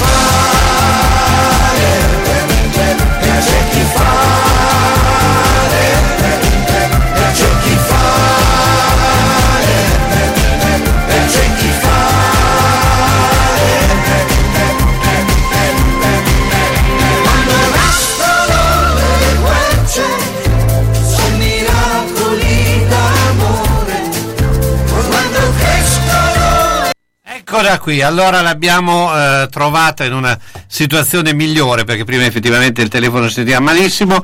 Eh, Ora Federica, adesso si sente decisamente meglio. Eh, Fe- Federica, allora appunto dicevamo che eh, eh, tu eh, hai avuto l'incontro con Fanep. Ecco, ci racconti un po' che cosa è successo. Allora, andiamo indietro di qualche anno, io ho due bimbe, la più piccola è Adele, è quella che mi ha permesso di conoscere Fanep. E, ah, compie sei anni quest'anno, ma quando era piccola piccola, in realtà il giorno esatto in cui compiva, compiva cinque mesi, ha avuto una bruttissima esperienza. Eh, praticamente le è scoppiata una MAV, che è una malformazione arterovenosa congenita, con cui lei è nata. questo l'abbiamo saputo solo dopo, che era una MAV e quindi è stata male, ehm, è stata operata d'urgenza, ha passato eh, per asportare la MAV, ha passato alcuni giorni in rianimazione e quando la sua grinta lo ha permesso, perché è una vera leonessa, ha, ehm, l'hanno trasferita al, in neuropsichiatria, in reparto al Sant'Orsola e lì ho conosciuto il, il- tutto il reparto e FANEP. Eh, gennaio 2016.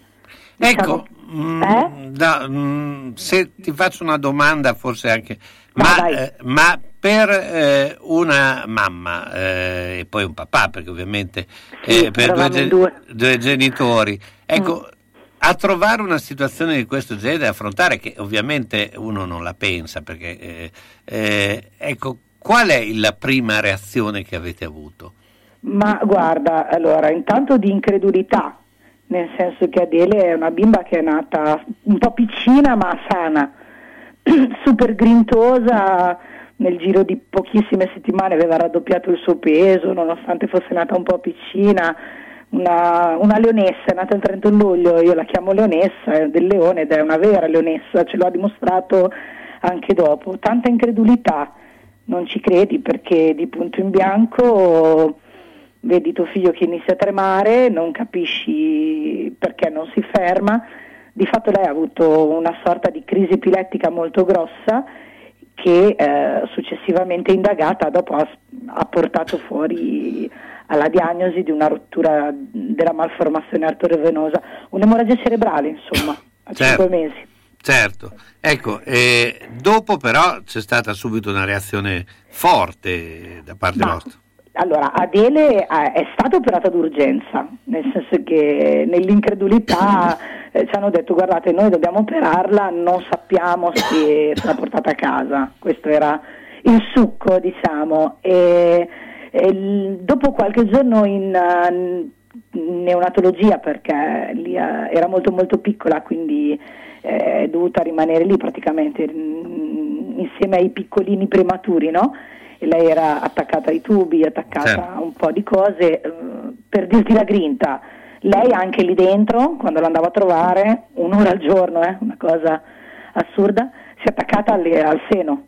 Certo. Pensa che grinta che aveva con, con i suoi tubi e, e tutte le sue cosine attaccate. Quando lei ha iniziato proprio a riprendere un po' la- con la sua grinta e a migliorare, quindi a iniziare a poter stare senza respiratori, senza tubo e tutto il resto, l'hanno trasferita giù in FANEP eh, e giù in ehm, neuropsichiatria.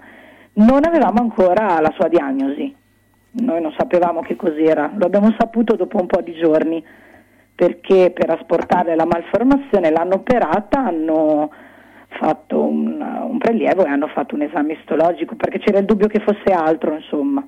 Certo. Eh, e da lì, mm, nei giorni successivi, con un'accoglienza che io porterò sempre nel cuore, perché in quel reparto c'è, c'è una sensibilità da parte di tutti quanti che ti avvolge, è come una famiglia, no? Da, da- da chi ci lavora e da chi fa il volontario, che è sempre, sempre lì presente e ti sa avvicinare con, ehm, con molta, eh, con molta mm, sensibilità, pazienza e quindi io ho questo ricordo, scusa forse sono anche un po' emozionata, No, no, no, si sente un la po'. mia voce La, la- la voce d'altra parte si capisce insomma che, che c'è questa emozione, ma eh, si capisce anche che eh, quello che avete vissuto eh, insomma è una cosa che eh, ovviamente eh, ancora è difficile da, da- da-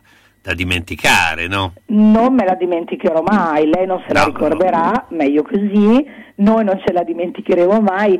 Quello che ti posso dire è che lei stessa, essendo una bimba veramente con, con tante risorse, grazie al cielo, eh, sta, migliora in continuazione, quindi quello che poteva essere, eh, quello che poteva lasciare magari ecco, degli esiti molto pesanti, in realtà non ci sono stati per la capacità di chi l'ha saputa curare, perché quello non è indubbio, per la nostra forse anche capacità di accorgerci subito che c'era qualcosa che non andava.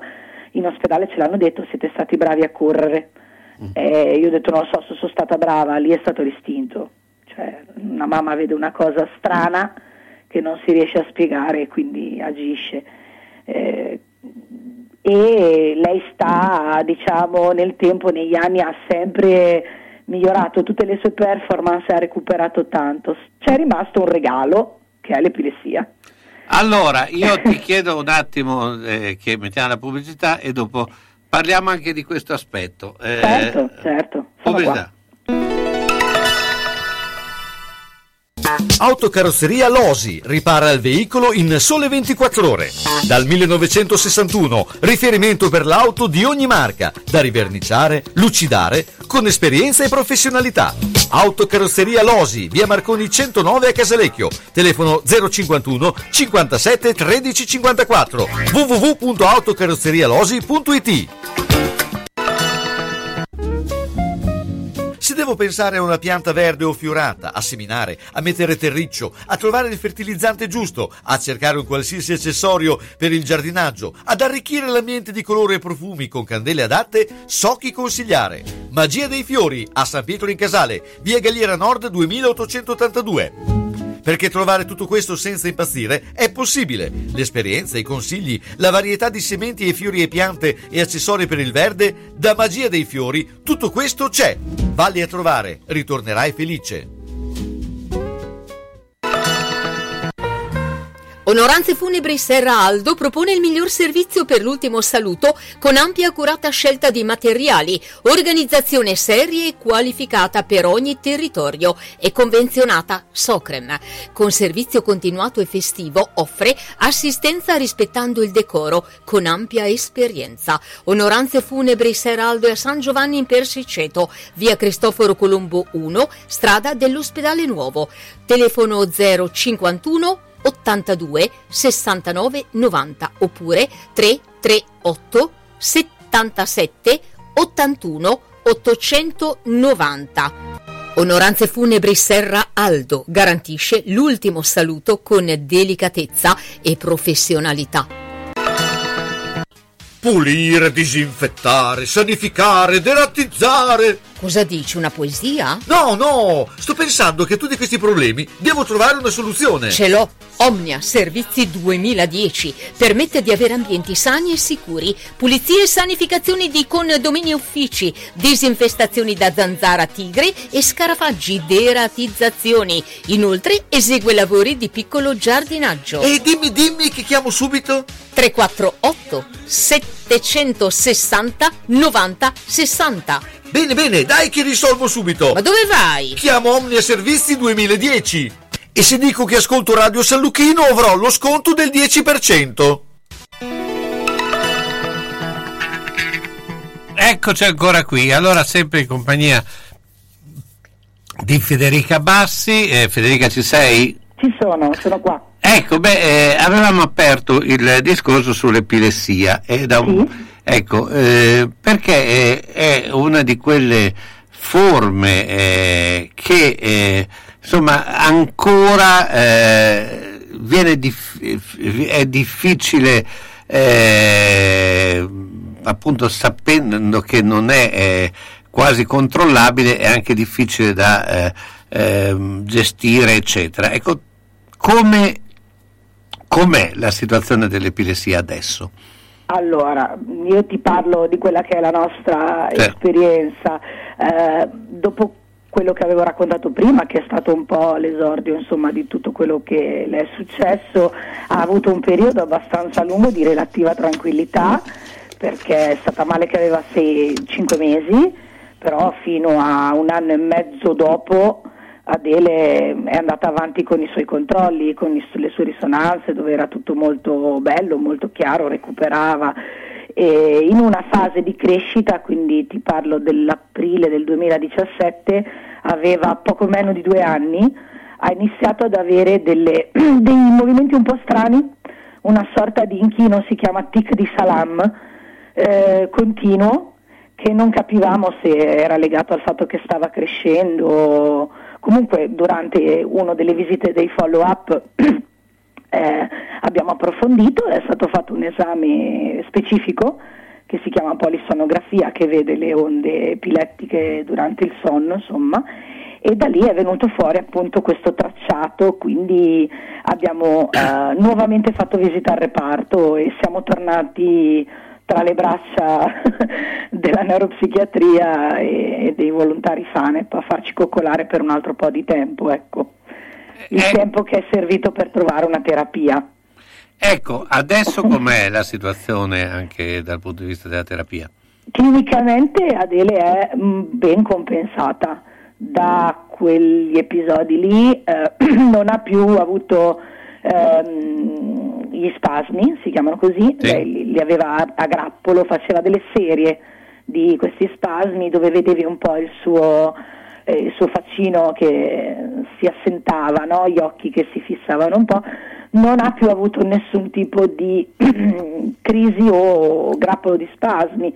Nel tempo abbiamo avuto qualche episodio dubbio mm, in seguito a delle, a delle azioni sue, cioè mia figlia è un terremoto, eh, è stata soprannominata a delinquere per un motivo, cioè non sta ferma un secondo e quindi magari si buttava giù dai salterelli oppure quando cadeva sbatteva sempre ed esclusivamente solo la testa, cosa che magari è meglio che non sbatta, visto quello che le è successo. E quindi lei adesso è completamente compensata. Questo problema le ha portato tutta una serie di difficoltà da un punto di vista più eh, comportamentale, emotivo, ha un po' una disregolazione emotiva che va gestita, va ovviamente in, è in carico anche per questo. Ehm, è una bimba intelligente, ha un'intelligenza pari agli altri, però questo- questa epilessia è ancora con noi. Cioè, noi tutti i controlli che facciamo ogni sei mesi eh, ci riportano che la situazione è sempre quella, stabile. Certo. Non ci sono non- ne- nessuna nuova buona nuova, ecco. Anche se il mio cuore di mamma mi dice che fino a che eh, non ci viene detto in modo eh, definitivo, dopo tanti, tanti, tanti, tantissimi controlli, eh, che non c'è più nulla, io credo che questa epilessia ci farà compagnia ancora per tanto. Ecco, tu questa sensazione. hai detto che eh, hai anche una, una sorella, Adele. Sì, Adele ha una sorella, una sorella più grande, di tre anni e un mese, hanno di differenza, che incredibilmente ricorda tutto quanto è accaduto a sua sorella, Mm. nonostante fosse molto piccola. Eh beh, è chiaro che eh, le cose rimangono ecco, in, in questo, ma eh, comunque eh, c'è solidarietà tra le ragazze. Molto, molto, sono molto unite, protettive una verso l'altra, eh, molto, molto unite, sono, sono una gran gioia. Sicuramente avere una sorella più grande che l'ha aiutata e stimolata ha aiutato tanto anche Adele a, a migliorare, a combattere un po' questo, questo ospite che è con noi, ecco, che non Eh, ci lascerà. Ecco, ma eh, hai parlato appunto del, del rapporto eh, con Fanep eh, e con i volontari, eh, beh, ehm, che eh, diciamo com'è il, appunto questo rapporto? Eh, è una cosa anche che va fuori dal, dal contesto ospedaliero. Sì, assolutamente sì. Beh, intanto ti dico, e posso dirlo a tutti, durante tu- i due ricoveri di Adele, io mh, grazie al personale dell'ospedale, ma soprattutto grazie ai volontari, sono riuscita a non sentirmi mai da sola. Anche quando sembrava che stessi per crollare, c'era sempre mh, qualcuno che era lì, ti faceva un sorriso, eh, ti guardava, dai va là, adesso la guardo io Adele, vai per favore a prenderti un caffè, esci da qui. Ehm, il, sile- il silenzio discreto, un silenzio discreto, l'occhio che ti guarda, una comprensione che non giudica mai, verso una mamma che in quel momento magari non capisce cosa succede a sua figlia, è in ansia perché aspetta l'esito di una diagnosi, sono sempre stati lì eh, e per fortuna che ci sono stati. Ho Certo. pensato a chi era ricoverato in quest'ultimo periodo di pandemia come ha fatto senza la loro presenza perché so che poi non, non sono potuti entrare in reparto, giustamente eh, non è una critica la mia, ovviamente da un punto di vista di tutela per tutti, però penso sia mancato un pezzo grosso al reparto senza la presenza dei volontari e continua perché, perché le persone eh, con cui abbiamo stretto più amicizia sono persone che ancora sentiamo, la Dada Daniela, che è quella che ogni volta che andiamo a fare i controlli viene, ci saluta, ci, abbra- cioè, ci, ci potevamo abbracciare prima, ora non si può, adesso torneremo ad abbracciarci, insomma è rimasto un legame, un legame di cuore. Mm, credo che crescerà, cioè, Adele saprà sempre che lì c'erano non solo i medici che l'hanno curata, non solo gli infermieri che le cambiavano le medicazioni, non solo chi le cambiava il letto con gli os eh, o chi le portava da mangiare, ma c'erano anche i clown che la venivano a fare ridere.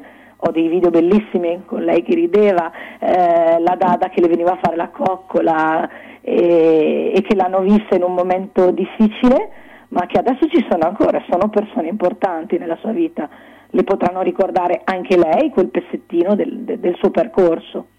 Certo, beh, ehm, Adele ha già manifestato, vabbè, piccolina ancora, eh, desideri di, di fare qualcosa da grande, ha già un, una sua ipotesi del, del suo futuro? no, non è ancora, purtroppo, cioè non lo so, guarda, a volte dice che vuole fare la principessa, penso Beh, che, cioè, non è un brutto- uno standard molto Sì, non è una brutta attività, insomma, tutto sommato. No, infatti, infatti. Cioè, ha delle ambizioni se non altro. ecco. Beh sì, infatti, poi bisogna vedere se trova il principe che se la sposa, adesso Eh, beh. sarà lei, insomma, è molto carina, è molto seduttiva, chissà, forse ce la fa, ma magari fra qualche anno se sono diventata la mamma di una principessa mi puoi richiamare, poi, poi mi dici se... Senti, beh, comunque, eh, beh, eh, questo è molto bello come hai eh, raccontato la tua vicenda che eh, dimostra una grande speranza, una grande forza eh, da parte vostra perché... eh, non puoi come- fare altrimenti. No, lo immagino, questo lo immagino, però eh, un conto è dirlo, un conto è farlo, cioè eh, anche lì eh, eh, sono tanti gli, gli aspetti no, che, che entrano in gioco in queste situazioni qui e Certo. credo che voi avete avuto il merito di aver superato una situazione che come hai detto eh, all'inizio eh, non- voi non ci pensavate nemmeno che potesse succedere, ecco questo... Un fulmine a ciel sereno, una botta. Era il- il- è stata male il 31 dicembre, Adele. Sì. Diciamo che abbiamo iniziato l'anno col botto. Certo. Io dico sempre così, per farti capire l'intensità. E le mamme magari che ascoltano potranno capire benissimo, ma non solo. Io allattavo in quel momento, quando lei è stata male. Il mio latte è diventato verde, Sì, sì, verde. la paura è rimasta mm, forte. Poi gradualmente, quando le cose iniziano a migliorare, ti dici che ogni cosa che fai la fai per lei, per la sorella, perché stiano bene e quindi le cose le superi. Mentre le vivi ti sembra di non riuscirci, ma se ti guardi attorno e vedi che non sei solo, mm, ce la fai, ce la fai. Beh, eh, Federica, io ti ringrazio per il tuo eh, bellissimo racconto e testimonianza. Beh, avremo modo di raccontare ancora eh, eh, nella rubrica eh, di FANEP. Eh, beh, ricordate che FANEP, eh, insomma, trovate tutto quello che eh, è nel sito di FANEP, sempre aggiornatissimo. Eh, Io vedo dichiarazione redditi, mi raccomando. è la dichiarazione redditi, Esatto, il 5%. ricordiamoci di FANEP. Il 5% a FANEP. Esatto, per mille. Il 5 per 1000, scusa, adesso so. Ma niente. Grazie Federica, Federica Grazie voi ciao, buona, buona giornata. Buona giornata, ciao. Ahimè, Ciccio, purtroppo hai una parte di te che non si muove. Però mi hanno detto che da Massetti ha dei materassi che sono incredibili. Sai che risultati? Mazzetti, via Porretana 122 alla Croce di Casalecchio, vicino a Villa Chiara. Materassi di propria produzione, rifacimento materassi, Store Dorelan. Mazzetti 051 619 2115. Reti materassi guanciali dal 1946 alla Croce di Casalecchio. Mazzetti, il riposo migliore. E in questo periodo sconti su tutto. Ma cosa stanno facendo? La pubblicità con l'uccellino di Mammarina, Crescentina e Tigelle della Salute. Ma lui non sta mai zitto. Eh, dipende dall'età. L'uccellino quando è giovane cinguetta spesso, poi... Eh. Finito lo spot, fanno la doccia e vengono da Mammarina. Via Risorgimento 53, telefono 338 123 1844. Aperto tutte le sere tranne il mercoledì, la domenica a mezzogiorno e il sabato a mezzogiorno solo su prenotazione. Noi ci siamo e voi? Vedere e sentire bene, effetti della nostra vita che vanno salvaguardati. Quando serve aiuto, Ottica Bolognina, dove trovi l'aiuto di un occhiale adeguato alla necessità, da sole, da vista o lente a contatto, e quando serve l'apparecchio acustico per risolvere la difficoltà dell'udito. Professionalità, accuratezza del servizio e cortesia che permettono di vedere e sentire bene. Questa è Ottica Bolognina, via Matteotti 37D a Bologna, in corrispondenza della fermata dell'autobus 27 11 21 35, nel tratto percorribile in auto. Telefono 051 631 31 18. La soluzione ideale per vedere correttamente e udire nel modo giusto le parole che compongono la tua vita. Ottica Bolognina.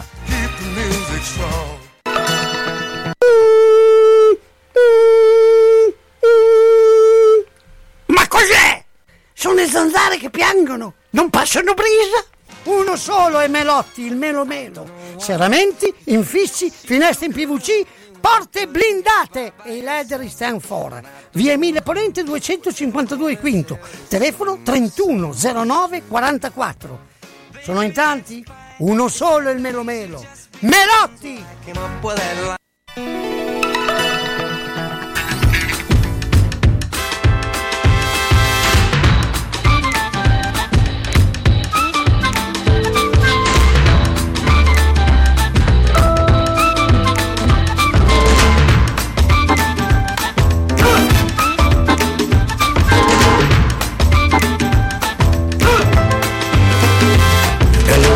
Adesso guarda, vi racconto una storia per respirare nuova aria. Sono leggero come un palloncino, sì, mi sento quasi come pollicino. Un giorno camminavo solo per il bosco, mi sono accorto dietro me di un tipo losco. Mi sono fermato e l'ho visto da vicino, sì, mi sembrava che portasse un cappellino. Un cappellino, ma io l'ho visto da vicino. Si portava il cappellino, io l'ho visto da vicino. Questa è satira, metafora, metà. Un bel racconto tra una favola e realtà. Questa è satira, metafora, metà. Un bel racconto tra una favola e realtà. Mi sono girato perseguendo nel mio viaggio, lasciando tracce proprio come un vecchio saggio. Mi sono accorto dopo che nel mio cammino i sassi bianchi li rubava cappellino. Non si dice. Questa è satira, metafora, metà. Un bel racconto tra una favola e realtà Sai che porta vai avanti, segui l'onda Evitando collusione l'altra sponda Scatta sempre la volgare malattia Di una brutta, sporca e misera bugia. Come l'acqua porta sempre alla memoria Il ricordo della vita e della storia.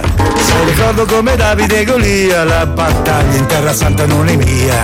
Tutti i bimbi hanno giocato con la fionda Per lanciare un sassolino all'altra sponda. Lascia perdere il cammino della storia Lascia perdere la spada per la gloria. Con la guerra tra gli ebrei filistei Elementi di ricordo per musei. La mia mente che rifiuta ipocrisia Ma son certo che la strada è la poesia. Non temere sai Andrea Ernesto, Andrea Ernesto che tra l'altro sassofonista di eh, Vasco Rossi, Patti Bravo e tanti altri artisti, sarà domani sera con noi e con Fabrizio Cremonini nella serata del giovedì. Ma eh, questo è il momento di eh, Otello Ciavatti. Eh, tanto buongiorno Otello. Ciao Carlo.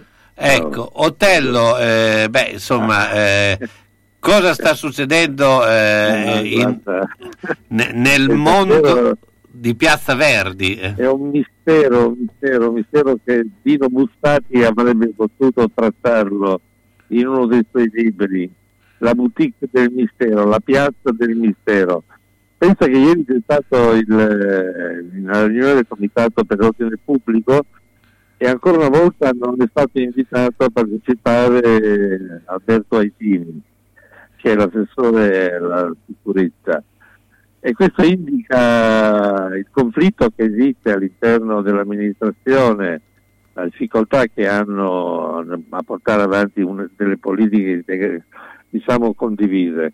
E, tra l'altro non sappiamo ancora se il teatro comunale svolgerà davvero la sua funzione eh, che il comune ha assegnato, gli ha assegnato attribuendo un finanziamento molto cospicuo per iniziative in Piazza Verdi in zona universitaria.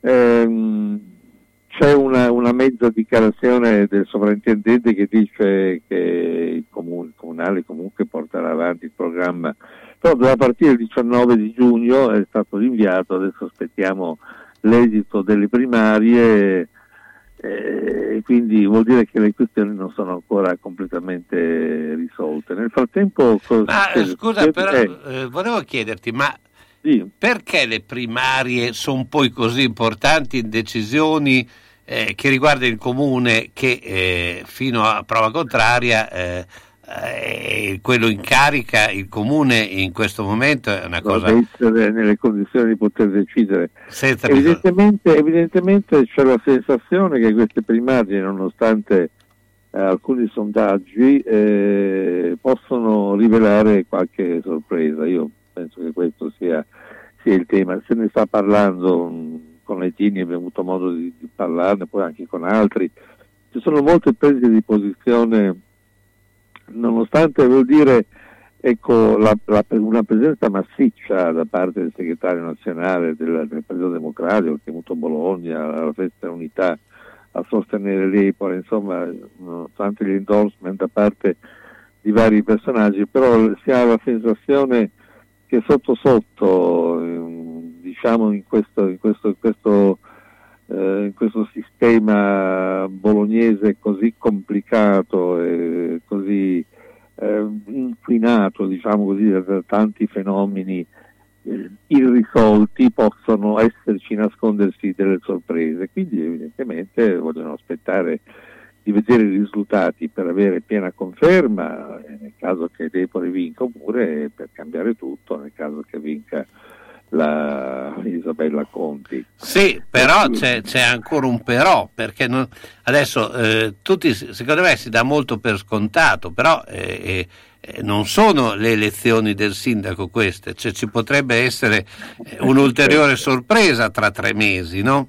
Certo, certo, certo, Cioè, questo, poi- questo- questo è vero, questo è vero, siamo- si, si tratta di primarie, però hanno acquistato un significato politico molto, molto intenso, molto forte. No, no, no, ma quello è indubbio, eh, non- Quindi è chiaro che... E poi c'è, c'è anche un problema che è difficile per, una, per un comune, per un sindaco che, che- che- che sta- è arrivato alla conclusione del suo mandato, con un assessore alla sicurezza che è stato destituito di ogni potere di fatto, no? perché eh, è stato tolto ogni, ogni riferimento, ogni, ogni- possibilità di intervento, diciamoci la verità. Quello Haitini è come se non esistesse all'interno della giunta, l'altro assessore, quello al lavoro, che pure ha svolto un ruolo importante di rapporti con eh, eh, le- le- diciamo, i, gruppi, i gruppi sociali del disagio e via dicendo, il lavoro, eh, anche quello è stato ridimensionato. Insomma, poi abbiamo un assessore al welfare che tradizionalmente mh, è stato un po' il secondo piano e quindi è completamente scomparso in questo, in questo momento, quindi diciamo così che c'è un'amministrazione eh, mh, in grossa difficoltà, no? non riescono a prendere delle decisioni. Aggiungiamoci il fatto che abbiamo un prefetto, una prefetta che, che pare appartenere ad un altro pianeta, abbiamo un- poi un questore un questore mh, c'è una persona molto gentile, molto disponibile apparentemente, ma assolutamente incapace di decidere.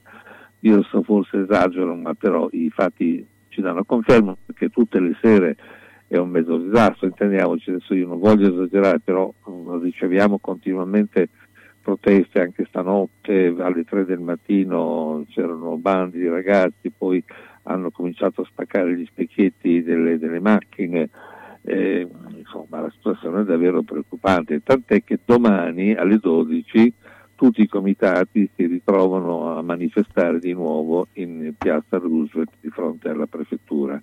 Abbiamo Eh. convocato d'urgenza una manifestazione per il 12 di domani, poi andremo anche di fronte al comune, insomma, eh, cosa vuoi fare? Cioè, Eh, non sì, c'è altra strada se- se non quella di farsi sentire. Però oggi almeno c'è stata una notizia abbastanza positiva, positiva che gli scolari danno l'esempio, ripuliscono i muri di eh, Bologna. eh. Guarda, questa è stata davvero una, una bellissima soddisfazione. Cioè, ieri una professoressa ha telefonato a noi eh, dicendo abbiamo 20 ragazzi disposti a pulire, vogliono imparare. Allora ci siamo trovati questa mattina alle 9 e mezza in Vicolo Bianchetti, che è uno dei vicoli più tartassati di Bologna, usato come accesso pubblico, eccetera. E devi vedere una cosa veramente meravigliosa, questi 20 ragazzini con gli avevati pennelli, tutti i materiali, hanno lavorato, hanno pulito il muro in modo impeccabile, con un entusiasmo fantastico davvero e, e poi vogliono tornare il, il prossimo mercoledì perché hanno pulito il muro ma adesso vogliono dipingere, vogliono Certo. mettersi la vernice sopra, quindi sarà l'occasione. È davvero, insomma, sono, sono piccole soddisfazioni, no? Senza esage- esa- esagerare naturalmente, però si tratta di- di- di- di piccoli progetti per un futuro diciamo di maggiore rispetto per- nei confronti della città. Certo, beh, quello è molto importante, ma mi viene in mente che Vicolo Bianchetti, no, eh, in un eh, detto bolognese, rappresenta di- eh, quando si andava a letto, no, dove andiamo stasera in Vicolo Bianchetti, almeno così Eh. mi diceva mia mamma, no, cioè che era Eh. una... eh, e quindi, beh, insomma, eh, era- Adesso tra l'altro Vico Bianchetti è anche mm, importante per, per una ragione, perché lì è abitato Ezio Bozzo e c'è, c'è la sua casa, la casa c'è ancora la sua compagna, eh, ci, sono, mm, c'è- ci sono dei mazzi di fiori che ricordano la presenza di Ezio Bozzo, che tra l'altro verrà ricordato adesso in questi giorni attraverso un libro eh, di, di, di, di Grazia Verasani, eh, era molto amica di Bozzo, ha scritto un bellissimo libro che sta uscendo proprio in questi giorni, quindi Vicolo Bianchetti deve diventare un luogo di pregio e insomma lo stiamo ripulendo grazie anche a questi ragazzini, a queste scuole, a questa esperienza. Beh, questo è molto bello. Otello, io ti ringrazio come sempre, noi ci Niente, vediamo mercoledì Carlo, prossimo. alla prossima, d'accordo. Buon lavoro, ciao ciao. Centro assistenza autorizzata Singer, via Ettore Bidone 11C, zona Andrea Costa, telefono 43 50 33. Volete riparare la vostra macchina per cucire Singer o qualsiasi altra marca? Centro assistenza Singer, via Ettore Bidone 11C, zona Andrea Costa, 43 50 33. Dal lunedì al venerdì, centro assistenza Singer, via Ettore Bidone 11C. L'unico autorizzato Singer. Non fidarti delle imitazioni. Vai in via Ettore Bidone. Lì ci sono i buoni. Pieno rispetto dell'ambiente è la filosofia di Ara Rino. Ci occupiamo della compravendita di rottami ferrosi e metallici e siamo autorizzati al recupero di rifiuti in ferro, acciaio e ghisa, di metalli non ferrosi e loro leghe e al trasporto e stoccaggio di rifiuti non pericolosi. Siamo iscritti all'Albo Nazionale Gestori Ambientali. Ara Rino è a Castelmaggiore in via Magnani 5D, telefono 051 50 51 46. Una mia amica è stata nel paese dove si mangia più frutta. Dove? A Macedonia. A proposito, non vedo più la signora Arancia fare la spesa. Ah, per forza, mandarino. Ortofrutta Vasta, via Saragossa 91A. Telefono 051 64 46 426. Frutta, verdura e primizie di alta qualità. Vasta è un bolognese si sa, noi bolognesi non scherziamo, eh? eh frutta basta, se vuoi star bene. Sono stata in garage, pieno, sono stata in cantine, tutto pieno, non ci si muove più, perché tutte le volte che o cambiamo i mobili, ah, cosa dici te? Può sempre essere utile un domani. A forza di dire così, non si gira più né in cantina né in garage. Sai che ho saputo da una mia amica che a Crespellano c'è Mercatopoli, lì portiamo un po' di mobilio, quello che abbiamo lì che non si gira più e loro ci danno i soldini. Hai capito? Lì raccolgono tutta la roba vecchia e usata. Bene, rimani anche te lì? Spiritoso. Mercatopoli a Crespellano, via Provinciale 43, 051 672 02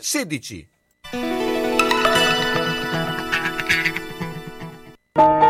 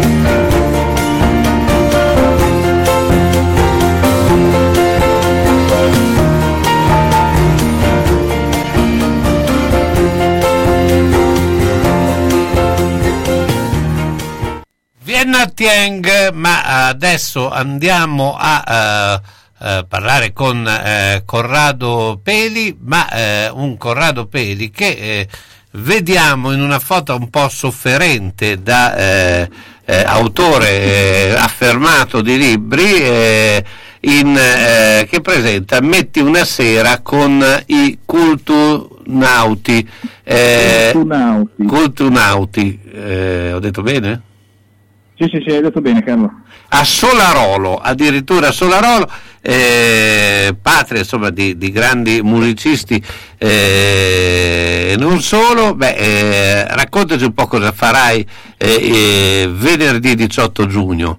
Allora Carlo, eh, devi sapere che la mia ultima presentazione, nonché l'ultima presentazione organizzata dai Cultunauti, che è questa associazione culturale di, di Solarolo qua in Romagna, eh, era stata la mia ed era stata, vado a memoria, fine gennaio, inizio febbraio del 2020, insomma prima della pandemia.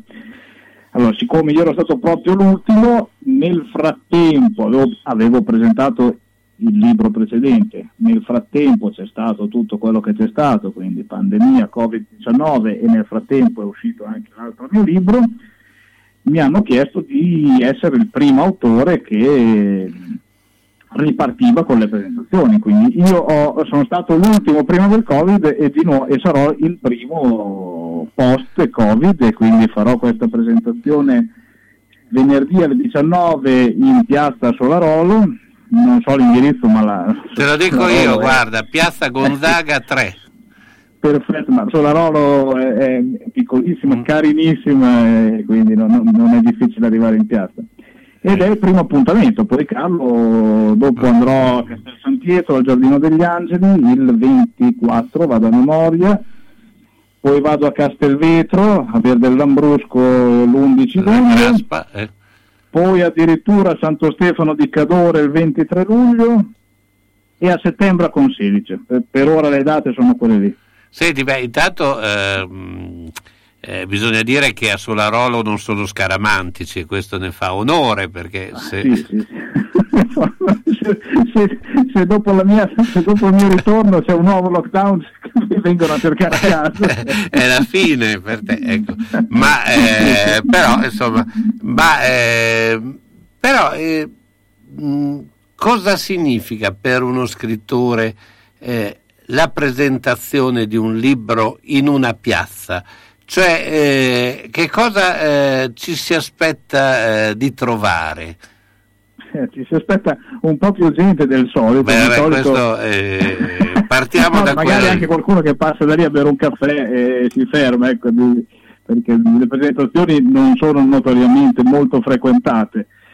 Ehm, beh, è carino, dai, l'idea è carina, perché uno viene lì, si può nel frattempo anche bere qualcosa, è un po' più informale rispetto a quegli appuntamenti dentro gli auditorium o dentro le biblioteche dove si è tutti un pochino più ingessati, ci sarà magari un po' di confusione attorno, ma ma insomma l'importante è tornare a vedersi Carlo perché qualche presentazione in questi mesi l'ho fatta via Meet, via Zoom, eh, insomma via, via web, eh, non è la stessa cosa. eh.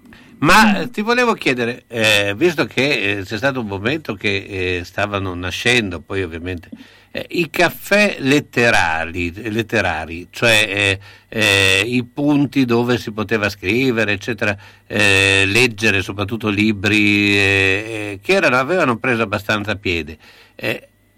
ancora, possono essere ancora una pill per le riaperture dei- dei locali?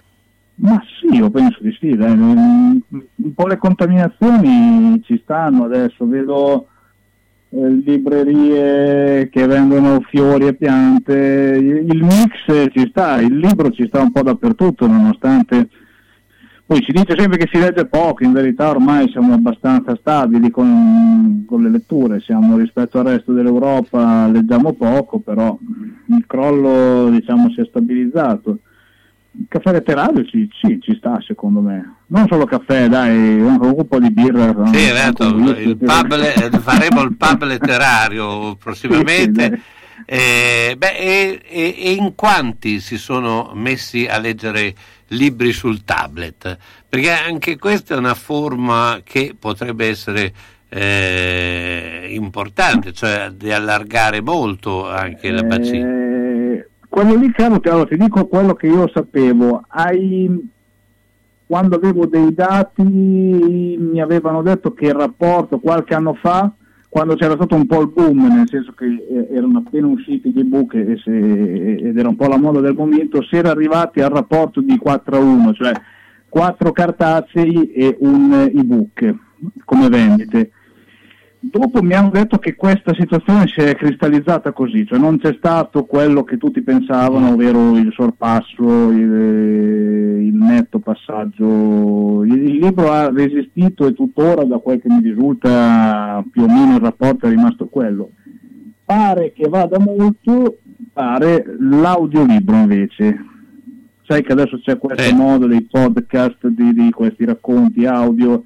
Eh, l'audiolibro effettivamente il mio, non quest'ultimo, non il sangue degli abeti, ma i bambini delle case lunghe è uscito anche in audiolibro e- ed è andato molto bene, c'ha, c'ha 110 recensioni, cosa che per dire per le versioni su Amazon, eh, nella, nella piattaforma che si chiama Audible che è di Amazon. Quindi, boh, pare- Di- diciamo che eh, ormai eh, meno si fa fatica, meglio è, questo un po' il sì, sì, sì. concetto. Il, succo, il succo è quello di Carlo, esatto. il messaggio eh, alla fine, sai, il tablet comunque lo devi tenere in mano, eccetera, invece l'audiolibro lo appoggi lì, lo ascolti, cioè, eh, è un po'... eh, beh, ehm, hai in cantiere qualcosa che stai pensando, qualche idea per Mm. l'estate?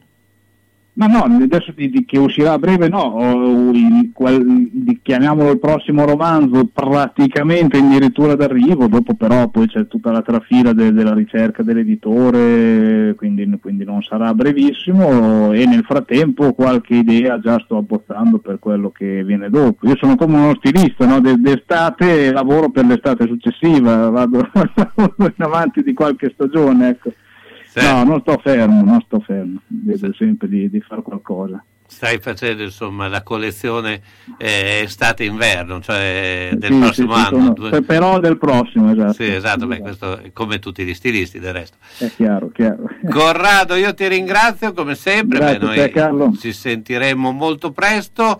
Eh, beh, eh, intanto buona eh, pomeriggio a Solarolo. E quindi, Ottimo.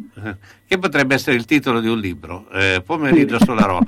Bene, grazie. Corrado, ciao, buona giornata. Grazie Corrado te, ciao. Carlo, ciao a tutti. Bene, allora siamo alla fine di questa eh, eh, Piacere Bologna. eh, beh, insomma, eh, tante eh, storie che vi ha raccontato, molte emozionanti.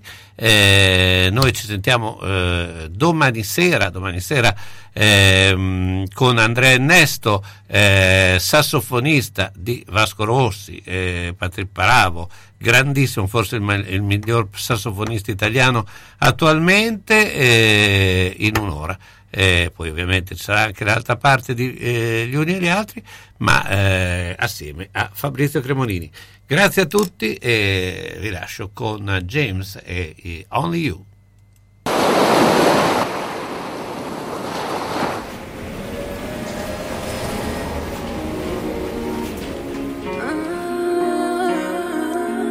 Ton départ m'a coûté la vie.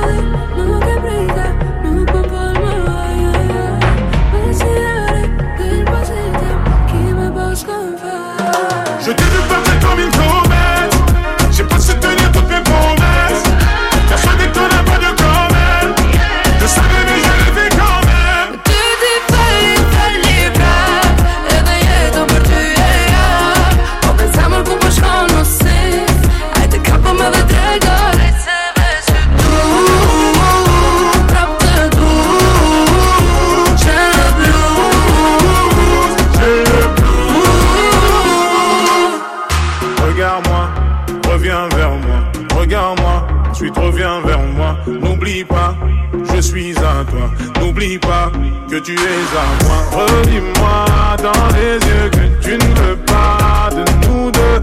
Tes mots sonnent plus comme une preuve d'amour qu'un adieu. Tu pars dans le mauvais sens, bébé. Je parle avec l'innocence d'un bébé. Tu fais couler le sang de mon corazon.